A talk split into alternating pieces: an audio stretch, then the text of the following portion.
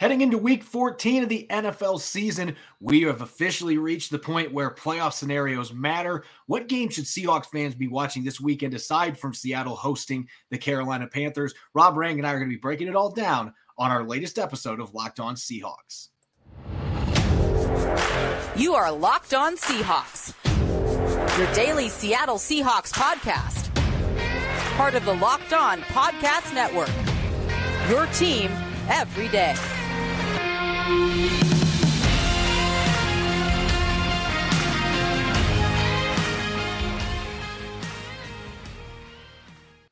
Greetings, twelve. This is Corbin Smith, your lead host for Locked On Seahawks. Joining me for Matchup Wednesday, my co-host in crime, Rob Rang. Thanks to all the twelves out there, whether you're in Montana, Idaho, across the country in New York, or on the other side of the world in Japan. Thanks for making Locked On Seahawks your first listen five days a week. We greatly appreciate it. We got a jam-packed episode coming your way, as always, diving into six key matchups, three on offense for the Seahawks, three on defense as well, with the Carolina Panthers set to come to town. We're going to be taking a deep dive analysis into those six matchups. And as Jim Morris Senior would love to say, we're going to be talking playoffs, playoffs, playoff scenarios here heading into week fourteen for the Seahawks and other teams in the N F C. It's a loaded episode, and it's coming your way by BetOnline. BetOnline has you covered this season with more props, odds, and lines than ever before. BetOnline, where the game starts. Now for your lead story here on our Wednesday edition of Locked On Seahawks.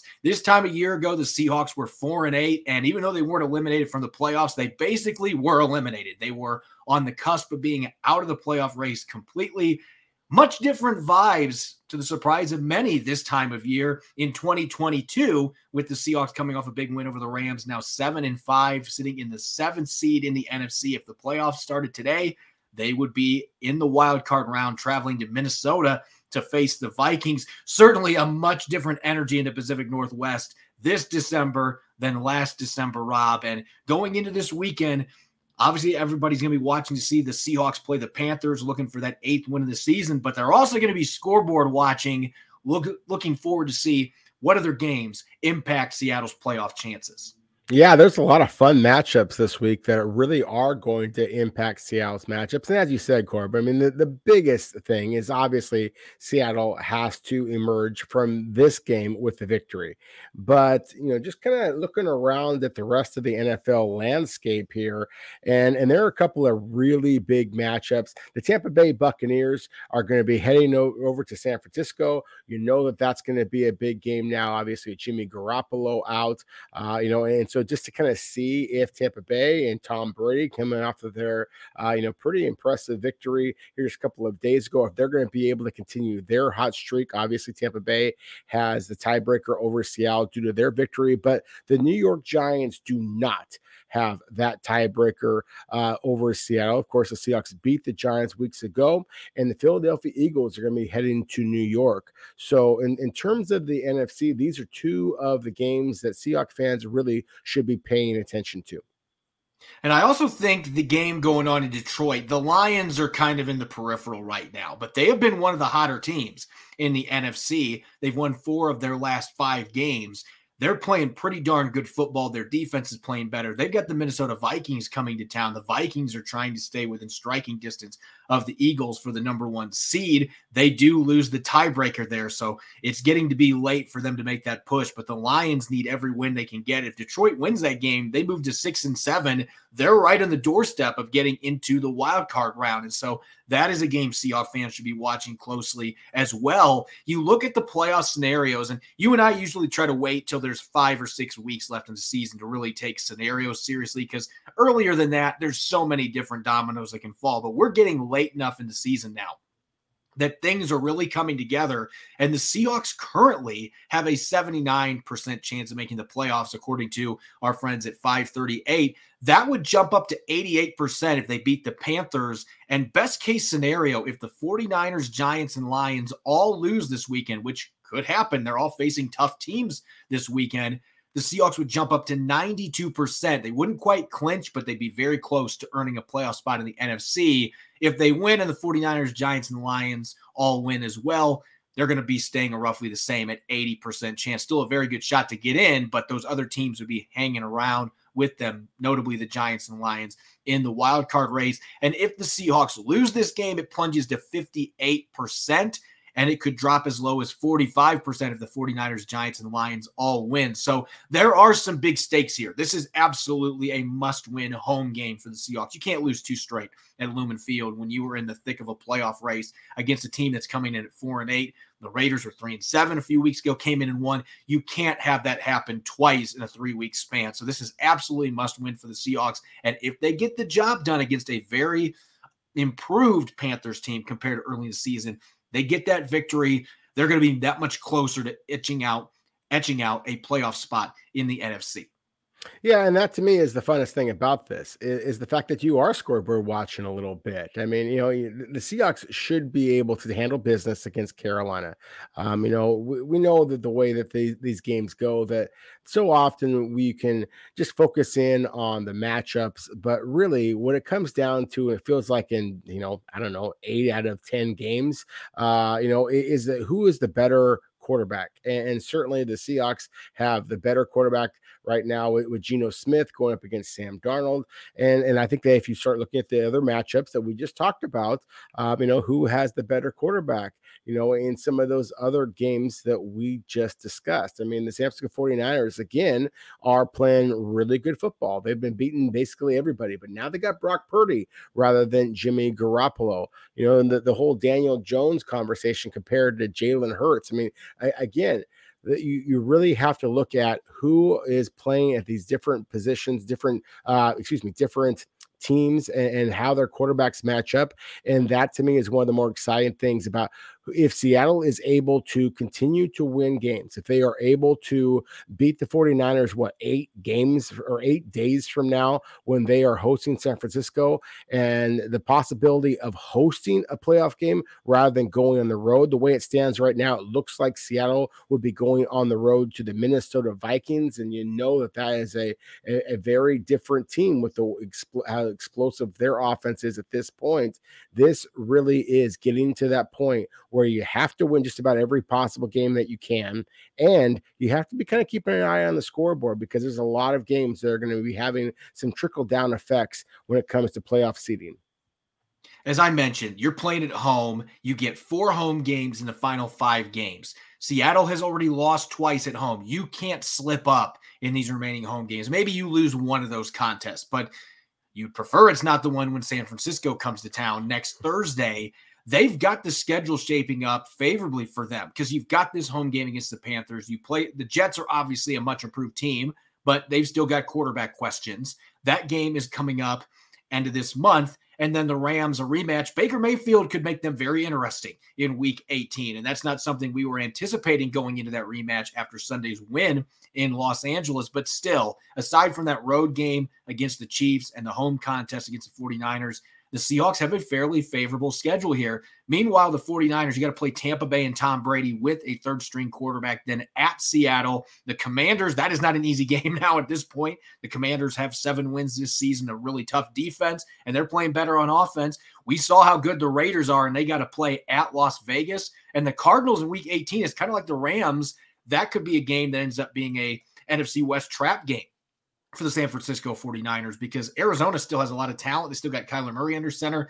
Probably not going to be playing for anything at that point, but a team like that can be really dangerous in the final week, just as the Rams could be with Baker Mayfield under center. So really curious to see how these next five weeks play out, but you got to go one week at a time. And when you're in a playoff race this late in the season, you do start to look at other games. Scoreboard watching, I don't care what Pete Carroll says. They're watching scoreboards. They're seeing what is going on around the league. Main focus is taking care of business themselves, but they also want to see what's happening with other teams that are battling for those same playoff spots that they currently are. And they're hoping the Giants, Lions, and most notably the 49ers slip up this next weekend and they get a second straight win against the Panthers. Speaking of that matchup, we got a big game coming up on Sunday. Now, though the Panthers are four and eight, they have gone three and four under interim coach Steve Wilks. They're playing much better football, particularly on the defensive side of the football. And there are some exciting matchups on both sides of the ball that we need to break down today. We're going to look at the Seahawks on offense going up against the Panthers on defense up next here on Matchup Wednesday on Locked On Seahawks.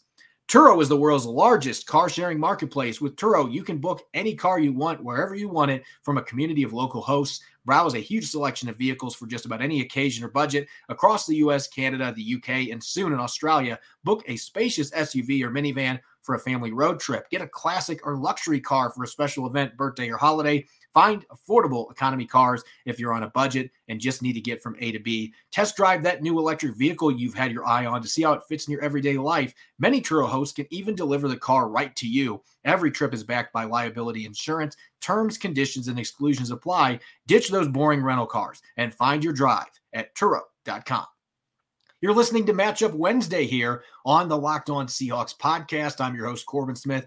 Excited as always to be joined by my co-host in crime, Rob Rang. A special thanks to all the twelves out there, regardless where you're listening from, for making Locked On Seahawks your first listen five days a week. And for your second listen, make sure to check out the Locked On Sports Today podcast, from the games that matter the most to the biggest stories in sports. Go beyond the scoreboard and behind the scenes with local experts and insights only Locked On can provide. Locked On Sports Today, it's available on the Audacy app as well as YouTube and wherever you get your podcasts.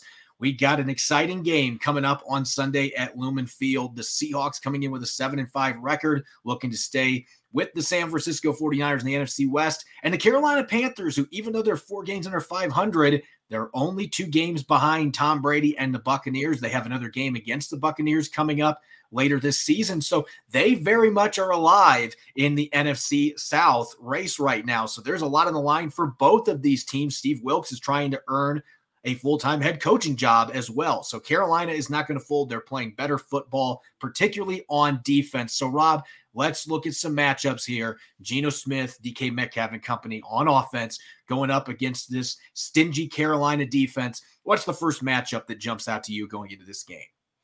Well, I think always you have to focus in on the line of scrimmage. I mean, that's where Seattle has been beaten so many times, uh, you know, and, and so I, I really think that it comes down to Carolina's pass rush against Seattle's rookie tackles. We talked about in yesterday's show. Uh, you know, Charles Cross, as dynamic as he is, the sweet feet that he possesses. Michael Hoecht, uh, you know, a, a former defensive tackle who slid outside to outside linebacker role for the Rams, was able to beat Charles Cross with a couple of different sacks, and he certainly is not the athlete that Brian Burns is. So to me, that's where you got to start this conversation, is Charles Cross against Brian Burns, uh, Abraham Lucas against Yetur Gross-Matos. Uh, Carolina Panthers have a pretty good pass. They got some very good play in the secondary as well. They've only given up, Corbin, fifteen touchdowns through the air all season long. They've given up thirteen touchdowns on the ground. So that really kind of gives you an idea of just how difficult it is to pass the ball effectively against the Carolina Panthers. And before you even have a conversation about Seattle's wide receivers against Carolina's defensive backs, I think you have to talk about protecting Geno Smith, because if he isn't protected, this game could fall apart very quickly.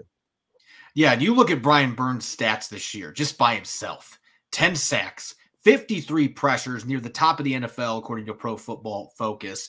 He has been a monster off the edge. He had nine sacks in each of the past two seasons. He has truly emerged as one of the elite pass rushers in the N F L. He's not going to beat you often with power. He'll occasionally catch you off guard doing speed to power because you're not expecting it, and he can knock a tackle backward, but that's not his game. But he has gotten much better with his hand technique, and you emphasized this yesterday. That is where Charles Cross in particular has to grow the most, the ability to use his hands and play with heavy hands. You have to do that against Brian Burns. He's got the athleticism, Cross does, and so does Lucas, to be able to handle those speed rush combos. But can you handle the handwork coming off of it? Because Brian Burns now is very proficient at that. He is a hand technician to go with his elite athleticism. That could make him a real problem this game. And Yetur Gross-Matos, the stats aren't necessarily there, but he's had more quarterback pressures recently, and he's a little different style. He can beat you with power. He's got more of that power football in him, and he's a better run defender. And they've got a couple other guys along the edge can rotate in as well. This is a matchup that's going to be tough for the tackles for the Seahawks, particularly against Burns. If Burns has a big game, that could be the difference between Seattle winning and Seattle losing. He's that kind of player. He can be a game wrecker. You mentioned the guys on the outside, and I know the trenches are where you win games, but when you got D K Metcalf and Tyler Lockett, you got to talk about them, especially in a matchup like this.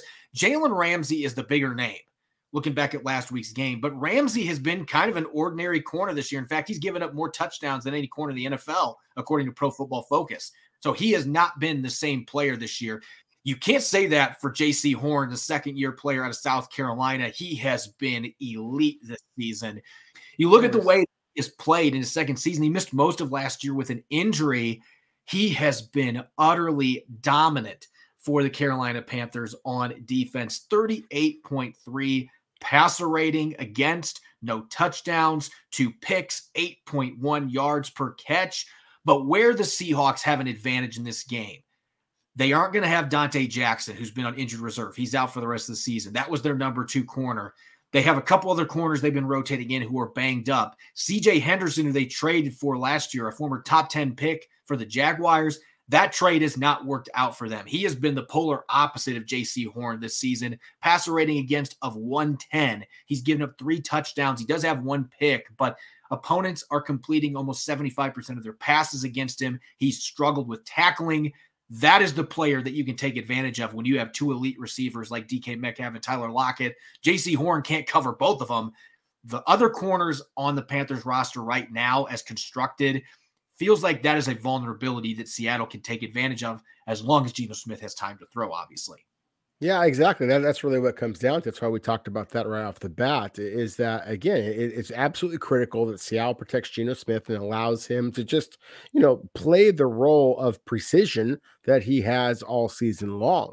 Um, that really has made him arguably the biggest story in all of the N F L this season. And, and, and J C Horn, for those of you who are watching on YouTube and you look at those statistics and you see, you know, only a couple of interceptions so far this season, but it, you know, Corbin, you, you said the biggest thing there is that he hasn't allowed a single touchdown all year long.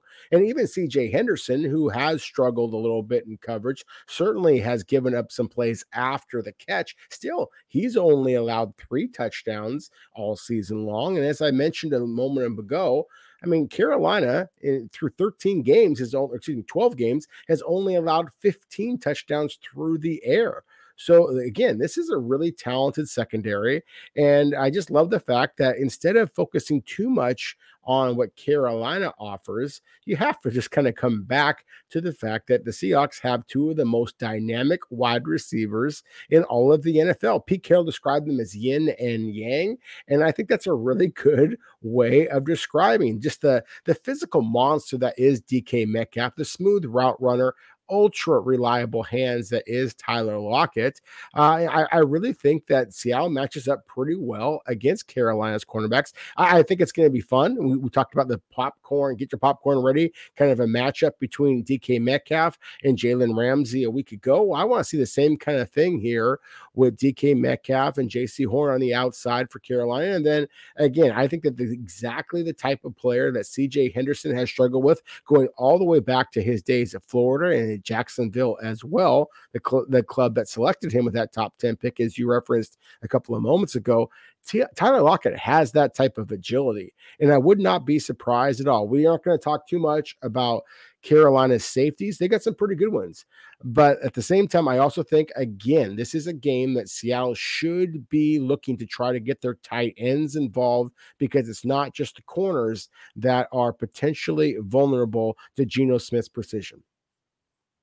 If there's an area where this Panthers defense can be vulnerable, and they've shown it throughout the season, it's their run defense. And that is a hot topic for this game, because if the Seahawks are healthy and they've got their full assortment of running backs, that's probably a significant advantage for the Seahawks coming into this football game. And the interior for the Panthers, even with Derek Brown, a former top ten pick, they have had their issues stopping the run this season. But the Seahawks, and our YouTube listeners are going to laugh hysterically seeing this, because I used to be a teacher, and I can't even put the right version of by on our graphic here, but it's running back by committee for the Seahawks. We don't know who is going to be healthy in this game. Is it going to be Ken Walker the third? Is it going to be D J Dallas? They did get Travis Homer back for today's practice, so you're going to have Travis Homer potentially available, but Tony Jones Junior right now is the only certainty you have. You've got Wayne Gallman now in the practice squad. Do they have the guys to be able to take advantage of the fact that Carolina, their linebackers have been solid? Shaq Thompson's having another decent season. Frankie Louvu has had a really good year, especially against the run. He's got four sacks. They blitzed him some, but there still have been some issues with missed tackles. Luvu's missing almost twenty percent of his tackle attempts this year, according to Pro Football Focus. So if you've got the running backs there, this is a defense that has given up almost as many touchdowns on the ground as through the air. They're in the middle of the pack for yard, yards allowed rushing this season. That is how you beat this Carolina defense, and that can open some things up for your passing game. I just don't know the Seahawks are going to have the guys to be able to do it out of the backfield right now because we don't know who's going to play. Yeah, that's the thing. I mean, you'd love to have Ken Walker the third. I mean, because K nine has that breakaway speed that, that frankly, very few running backs in the N F L possess. But as I mentioned yesterday, I, I really think that Seattle should be okay if Tony Jones Junior is the primary ball carrier in this game, just because of the size and physicality that he offers.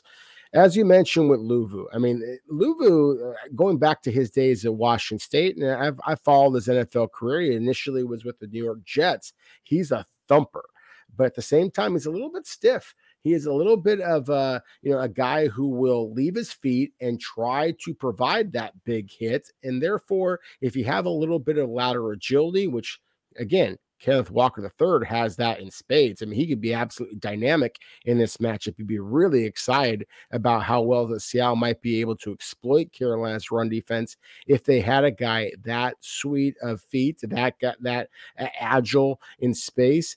That that's not really Tony Jones' game. That might be why the Seattle may look to use Darwin Thompson, who was on their practice squad at this point. Well, it remains to be seen who Seattle might be able to bring up. Wayne Gallman has a little bit of that agility. Um, you know, so I, I'm really curious to see who Seattle is going to use at that running back position. But again, I do feel confident that the Carolina Panthers, Luvu is the big hitter. Shaq Thompson's a little bit oversized, undersized, excuse me, former safety. Corey Littleton, I mean, he was two hundred twenty pounds when he left the University of Washington. He hasn't gotten a lot bigger or more physical since. This is a team that if you continue to run the rock on Carolina, you can wear them down. And so, again, I, I think that this is going to be a fascinating matchup because I'll, I'll say this, Corbin. I think whatever team runs the ball the most is going to be the one that emerges with the victory. And I think that Seattle has the obvious advantage playing at home, and their scouts, their, their scouting department, and the, basically all of their players should have a little bit greater familiarity with some of these guys who've been playing the Pacific Northwest throughout their college careers and knowing that they just frankly lack the sand to, to be able to hold up physically as long as you can keep running the football on them, and again, keeping Geno Smith upright so he can cl- complete some of those passes over the top to keep those linebackers and those safeties from crashing. And of course, it always boils down to the way the interior offensive line is going to play when you're talking about running backs. And so if Seattle can establish that line of scrimmage, that is going to give them a better chance, even if they're playing a third or fourth string back, to find some success on the ground. This feels like a game they're going to have to have some balance because of the pass rush that the Panthers have. If you're just going back and throwing the ball fifty times, that probably isn't going to bode well given the strengths of this Panthers defense. Up next, we're going to flip the script to the Panthers on offense. Sam Darnold and company, they're coming off a big win over the Broncos before their bye week. They're going to be fresh and healthy. There's plenty of weapons at Sam Darnold's disposal. We're going to look at the Panthers on offense against the Seahawks on defense. Coming up next year on Matchup Wednesday. BetOnline dot net is your number one source for sports betting info, stats, news, and analysis. Get the latest odds and trends for every professional and amateur league out there. From football to basketball to soccer and esports, we've got it all at BetOnline dot net. And if you love sports podcasts, you can find those at BetOnline as well. It's always the fastest and easiest way to get your betting fix. So head to their website today or use your mobile device to learn more. BetOnline, where the game starts. You're listening to Matchup Wednesday here on the Locked On Seahawks podcast. I'm Corbin Smith, joined by my co-host Rob Rang. Thanks to all the twelves out there for making Locked On Seahawks your first listen five days a week. We greatly appreciate it. And for your second listen, don't forget to check out the Locked On Sports Today podcast. They've got the biggest stories of the day, instant reactions, big game recaps, and the take of the day. Available on the Audacy app, YouTube, and wherever you get your podcasts. All right, continuing Matchup Wednesday here. We just looked at the Seahawks on offense. Let's flip the script now. Seahawks on defense. It's been a bit of a struggle the last few games, particularly defending the run, but they only allowed one touchdown the final eight drives for the Rams on Sunday. They were able to make some adjustments. Now they're playing a Panthers offense statistically that is near the bottom of the league in nearly everything. But one thing that they have been able to get going under Steve Wilkes that they didn't have working for them early in the season. And it's without Christian McCaffrey, who's now in San Francisco, they have been able to get that run game rolling. And Rob, I think that that is the clear number one matchup to look at in this game, because the Panthers aren't a team that are going to sling it all over the place throwing the football. But uh, D'Onta Foreman has been as good as any running back in football since about week seven. Well, I think this is the logical start to spot to start, because you look at D'Onta Foreman, and he is just truly a massive back who runs with great physicality. You look at five hundred sixty-three rushing yards, Corbin. I mean, if you extrapolate that over the entire season, we're talking about a back who has, you know, twelve hundred yards. And we know that that is the way, that is the recipe that every team has been using to be effective against the Seahawks. So sure, Jordan Brooks, Cody Barton, they've got to be able to make those tackles, but Seattle has to be able to hold up the line of scrimmage as well. Yeah, I think when you look at this matchup, what makes it not necessarily a good omen for the Seahawks defense, where we've really seen them struggle the most, has been against powerful backs in gap-heavy schemes. And most of Foreman's damage has been with gap schemes.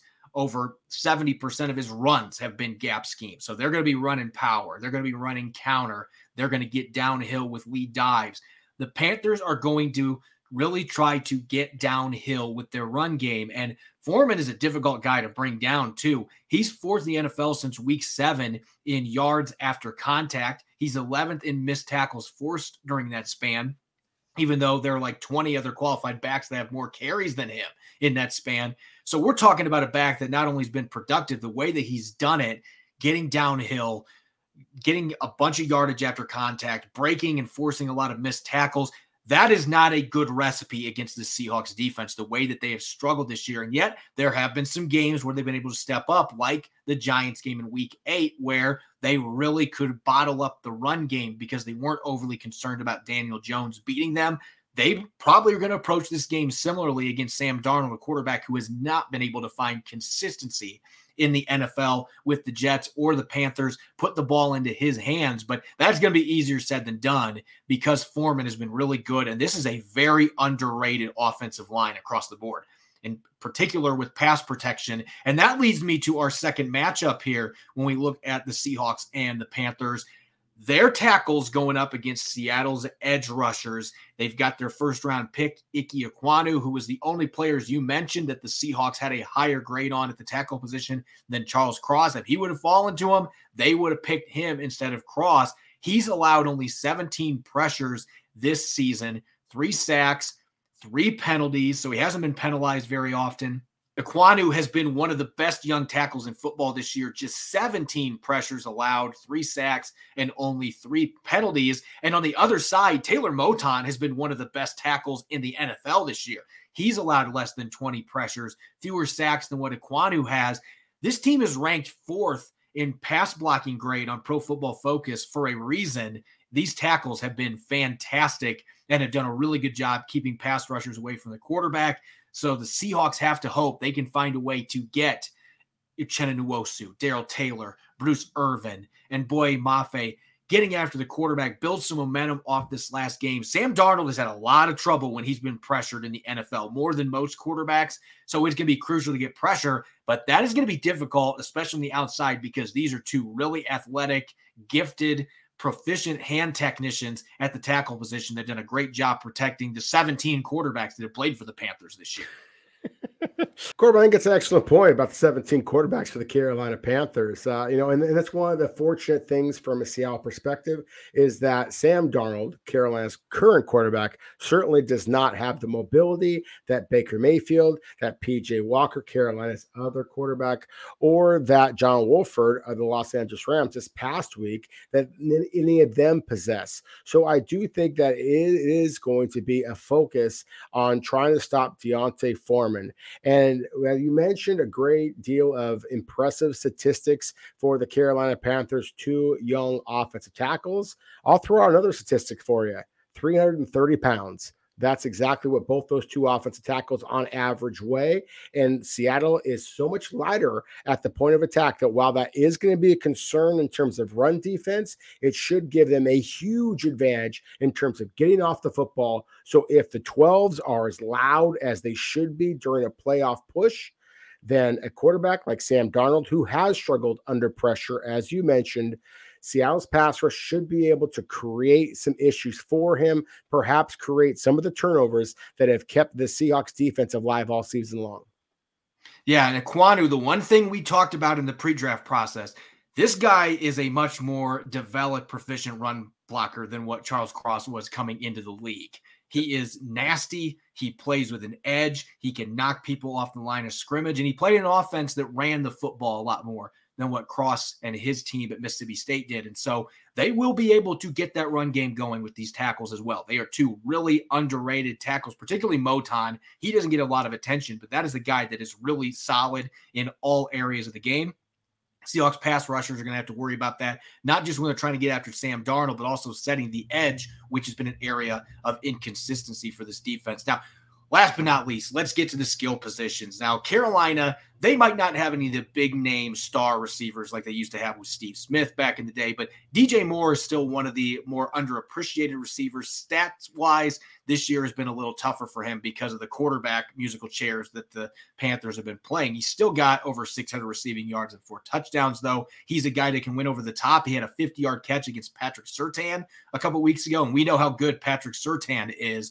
And so for Tariq Woolen, Mike Jackson, Trey Brown, Kobe Bryant, whoever's playing in the secondary, whoever's across from D J Moore, he is a player that's got game-breaking ability. And another name I think we need to throw out here, we're talking about these receivers, we got to look at Terrace Marshall, who played at L S U, and he was kind of the second fiddle on that national championship a few years back to Jamar Chase. He's not quite the same player as Chase, but this is still a guy that's averaging almost nineteen yards per reception when he's been healthy this year. He's missed a few games due to injury, but he's another guy that can take the top off a defense. He can create after the catch. And you've also got LaViska Shenault in the slot, who they acquired from the Jacksonville Jaguars in the preseason. He also can do some damage after the catch from the slot. He's been pretty quiet this year, but certainly a guy that can generate big plays from time to time. So there are some talented players the Seahawks corners are going to have to worry about, even if the quarterback situation has not been ideal for Carolina this year.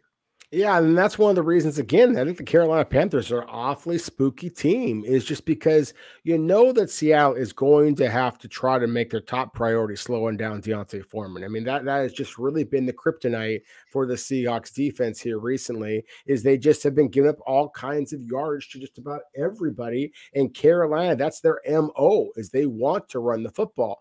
So do you drop that extra safety down um, to be able to try to create a little bit more run support and then have your entire cornerbacks uh, group be going one-on-one against a bunch of receivers and D J Moore, a four four guy, Terrence Murphy, a four three guy. LaViska Shenault is not a four three or four four. He probably ran in the high four fives to low four sixes, but at the same time, he's got size, he's got physicality, and you put him up against Kobe Bryant, presumably Seattle's starter at that nickel position. That is one of the scarier matchups I've seen for Seattle in terms of trying to cover slot receivers all year long. I know LaViska Shenault doesn't have great numbers. I know that uh, Sam Darnold doesn't have great numbers, but this matchup spooks, spooks me a little bit. Again, I think it is absolutely critical that the twelves come in loud and strong um, because I do think that this is a Carolina Panthers team that could push Seattle's playoff chances that much lower. And so, again, it's going to be critical to get pass rush. It's going to be critical to get some turnovers in this game. That's something that the Carolina Panthers have struggled with all season long. The Seahawks have to continue that season-long uh, struggle for the Panthers if they want to emerge with the win.